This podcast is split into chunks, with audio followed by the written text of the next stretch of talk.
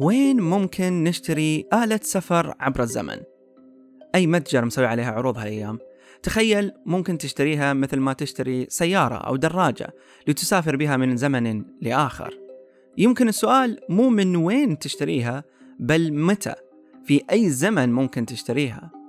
لكن لحظة هل صنع آلة زمن ممكنة علميا؟ نشوفها بكثرة في قصص الخيال العلمي. أحجية الزمن لاحقت المفكرين والعلماء وفتنتهم على مر العصور والحضارات. نشوفها في الأساطير والمعجزات والقصص والروايات وحتى في العلوم والمعادلات. أهلا برفقاء الحياة. أنا علي البحراني وهذا بودكاست يوريكا من منصة محتوايز. في هذه الحلقة بنجرب نسافر عبر الزمن للبحث عن حقيقة الزمن. كل شخص فيكم يتخيل آلته الخاصة. بالنسبة لي أتخيلها على شكل كرة شفافة في منتصفها مقعد. أمامه لوح أقدر أني أدخل الوقت والتاريخ لتنطلق بي إلى ذلك الزمن بالتحديد. الآن أبي منكم كلكم أن تطلقوا لخيالكم العنان استعدوا واربطوا الحزام. ننطلق الآن متجهين إلى الحضارات القديمة في أول رحلة لنا إلى الماضي. هنا الحضارة الهندوسية عقيدة بونار جانما وتعني الولادة من جديد أو تناسخ الأرواح. يؤمن المعتقدون فيها أن الحياة لا تنتهي بل تستمر بانتقال الروح من الإنسان لأي مخلوق آخر يليق بأعمال الشخص قبل وفاته. إذا أعماله زينة ينتقل لكائن زين. إذا شينة فالله يعينه. وتستمر الروح بالانتقال من مخلوق لمخلوق حتى أكثر من ثمانين ألف مرة. ثم تعود مرة أخرى لجسد إنسان. وكأنما الإنسان الأول سافر بروحه للمستقبل ليعيش بجسد وزمن جديدين. نفس مبدأ الانتقال إلى المستقبل نشوفه في قصة أصحاب الكهف. في كلا الحضارة المسيحية والإسلامية توجد معجزة أصحاب الكهف اللي ناموا واستيقظوا في المستقبل بعد مرور أكثر من 300 سنة بينما بالنسبة لهم لم يمضي عليهم سوى يوم أو بعض يوم. في الديانة البوذية لديهم كتاب بالي كانون. يزعمون أنه كتاب يحتوي على تعاليم بوذا. ذكر فيه نسبية الوقت بين أهل الأرض وأهل السماء حيث أن الوقت لا يمضي بشكل واحد وثابت على جميع أنحاء الكون. هذا المبدأ مشابه لما هو مذكور في القرآن الكريم قال تعالى وإن يوما عند ربك كألف سنة مما تعدون. مبينا نسبية الوقت أيضا. نعبر بآلة الزمن إلى حضارة اليابان.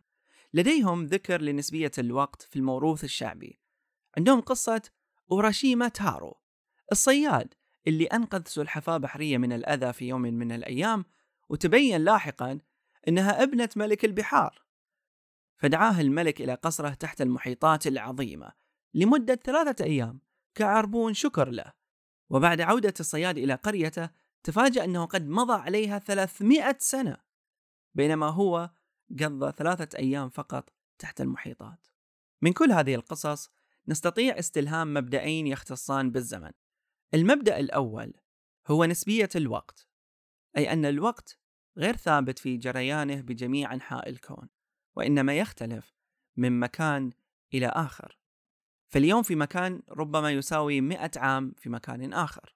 المبدأ الثاني والأهم هو أن في كل القصص لو تلاحظون كان الانتقال الزمني إلى المستقبل وليس للماضي وهذا يرشدنا إلى أن الزمن يمضي قدما بلا رجعة حتى في القصص لكن بعيدا عن القصص مبدأ نسبية الوقت والسفر إلى المستقبل هل له أصل علمي؟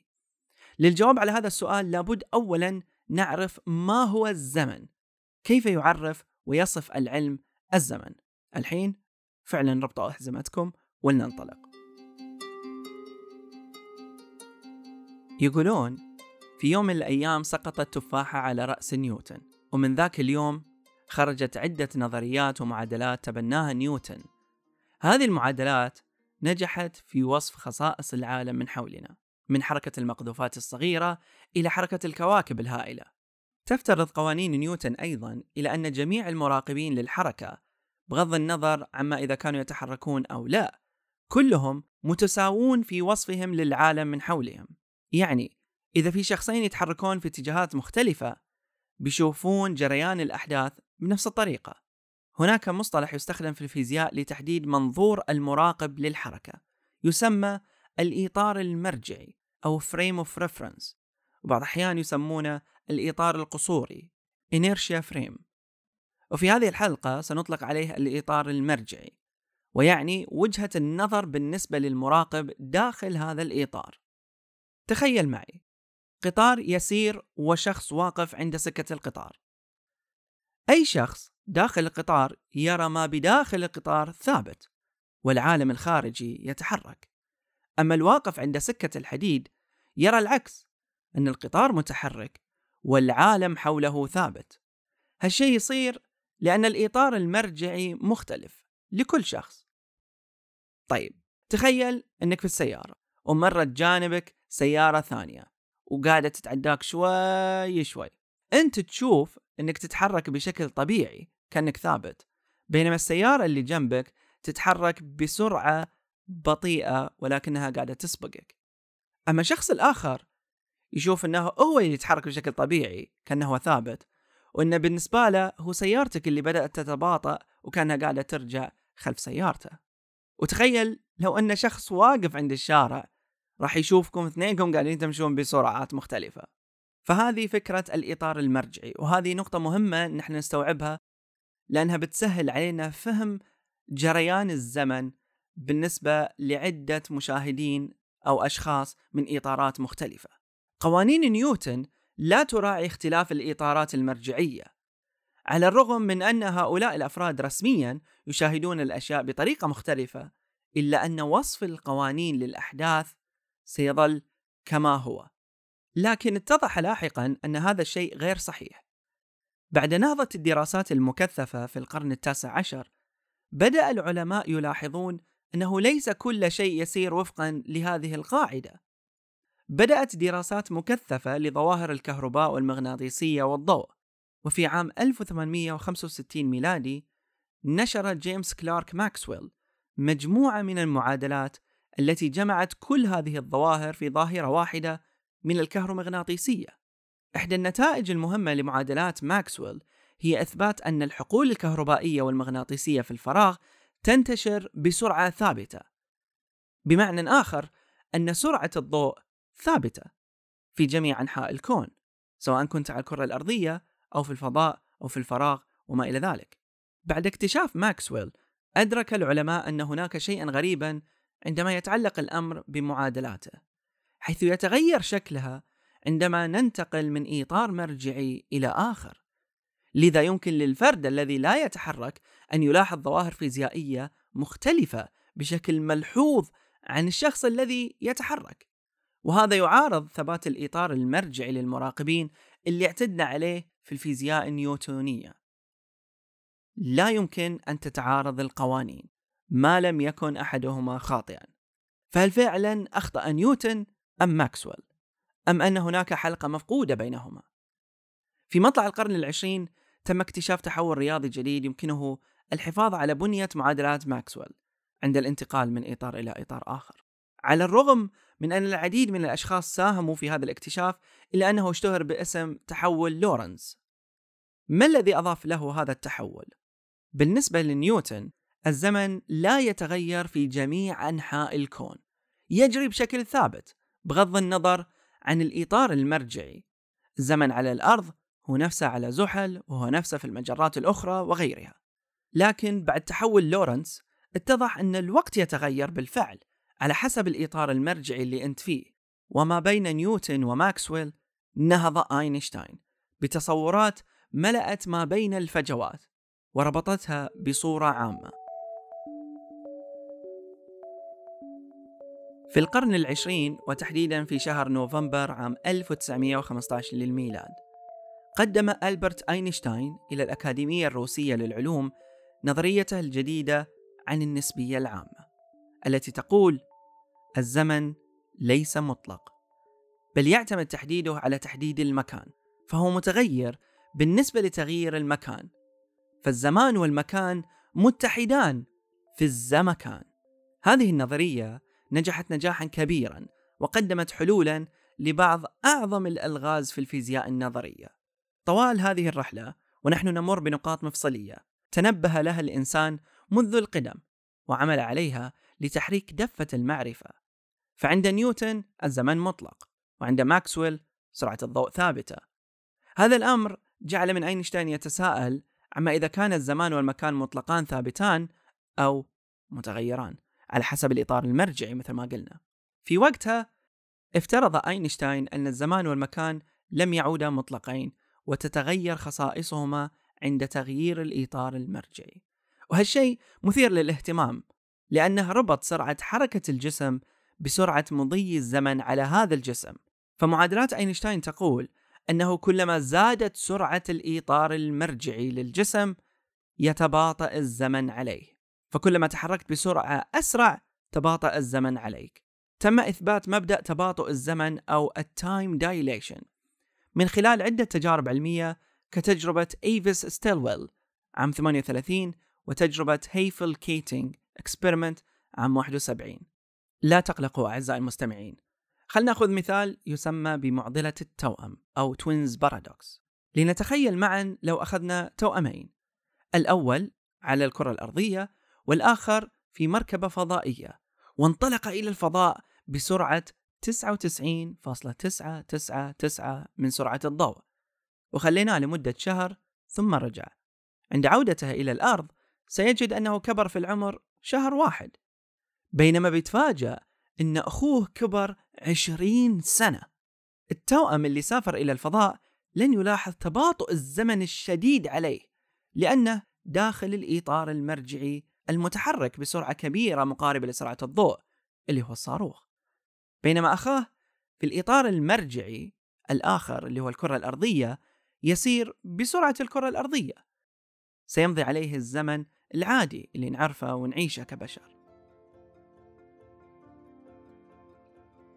سنوات عديدة مرت على علم الجاذبية وحين جاء أينشتاين ربط الجاذبية بمعادلاته وقدم حولها تعريفا دقيقا فوصفها بأنها الانحناء في الزمكان التي تحدث كتلة الكواكب والنجوم وكذلك أثبت تأثير الجاذبية على جريان الزمن.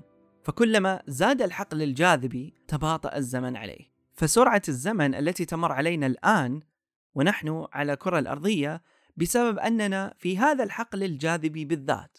ولكن مثلا لو أخذنا أحد التوائم في المثال السابق وجعلناه يعيش في كوكب قريب مثلا من ثقب أسود حيث يكون تحت حقل جاذبي عالي جدا فالزمن عليه سيمضي بشكل أبطأ بكثير مقارنة بأخيه التوأم على الأرض.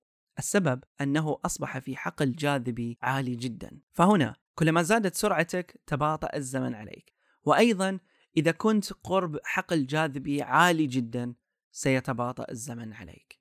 فيلم انترستيلر عرض هذا المبدأ بشكل بديع ومؤثر صراحة. استعانوا بالعالم كيب ثورن الذي ساهم في وضع المعادلات لصنع محاكاة لثقب أسود مقارب للحقيقة.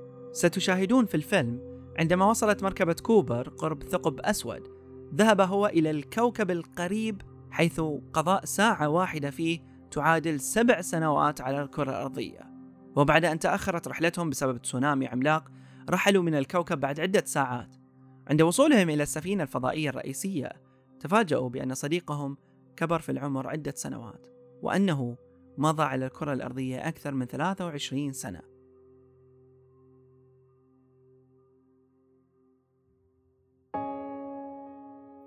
إلى هنا أهنئكم أعزائي المستمعين بالوصول إلى هذا الزمن. بعد كل هذا الشرح المفصل والعلمي المهم في مسيرته الماضية والحاضرة والمستقبلية. أقصد الزمن. الآن عرفنا ما هو الزمن. الزمن نسيج غير مطلق أو ثابت في جريانه بل نسبي ومتغير. فالزمن يمشي بسرعات مختلفة في مناطق مختلفة من هذا الكون وأن السرعة والجاذبية تؤثر على الزمن. لذلك نظريا وعلميا بالإمكان السفر عبر الزمن ولكن إلى المستقبل فقط. إما عن طريق مركبة فضائية تسافر بسرعة قريبة من سرعة الضوء أو بالدخول إلى حيز جاذبي عالي جدا كما هو الحال بقرب النجوم العملاقة أو ثقوب سوداء. ثم العودة مرة أخرى إلى إطارك الزمني الأساسي ألا وهو الكرة الأرضية. طبعا لا يخفى عليكم أن التقنية البشرية لم تصل إلى هذا التطور بعد. ولكن علميا كل شيء ممكن في المستقبل ليكون بالإمكان السفر إلى المستقبل. ذاك اليوم قرأت تجربة غريبة عن مجموعة من الأشخاص قرروا تجميد أجسادهم بحيث إذا تطورت التقنية يذوبونهم عشان يعيشون مرة ثانية في الزمن المستقبلي بدل الزمن الحالي اللي جمدوا روحهم فيه. طبعا حتى الآن لم تتوفر تقنية كافية لتطبيق هذا الشيء ولا نعلم إذا كان سينجح أم لا. إلى هنا تنتهي الرحلة. هل ما زلتم رابطين الحزام؟ إذا عندك آلة للزمن وين تبي تسافر؟ ولأي سنة؟ شاركوني آراءكم على الوسم بودكاست يوريكا بقرأها وبتفاعل معها حاليا عندي تعاون مع تطبيق كامبلي لتعلم اللغة الإنجليزية اللي مهتم بالحديث مع أشخاص لغتهم الأم اللغة الإنجليزية فتطبيق كامبلي ممتاز استخدمته شخصيا لفترة وعجبني أنه ممكن تختار أي شخص من حول العالم وتسولفون بشكل عفوي عن أي شيء طبعا عندهم كورسات ومناهج. وضعت لكم رابط الاشتراك المجاني في وصف الحلقة. جربوا وأيضا قولوا لي رأيكم. ساهموا في تقييم الحلقة على أبل بودكاست. يعني خمس نجوم أربع نجوم خمس نجوم. يعني الأمر نسبي في النهاية. وإلى أن نلقاكم في الحلقات القادمة. شاركونا نشر العلمي للعالم. استفيدوا وأفيدوا في الحياة. وكالعادة شكرا لفضولكم.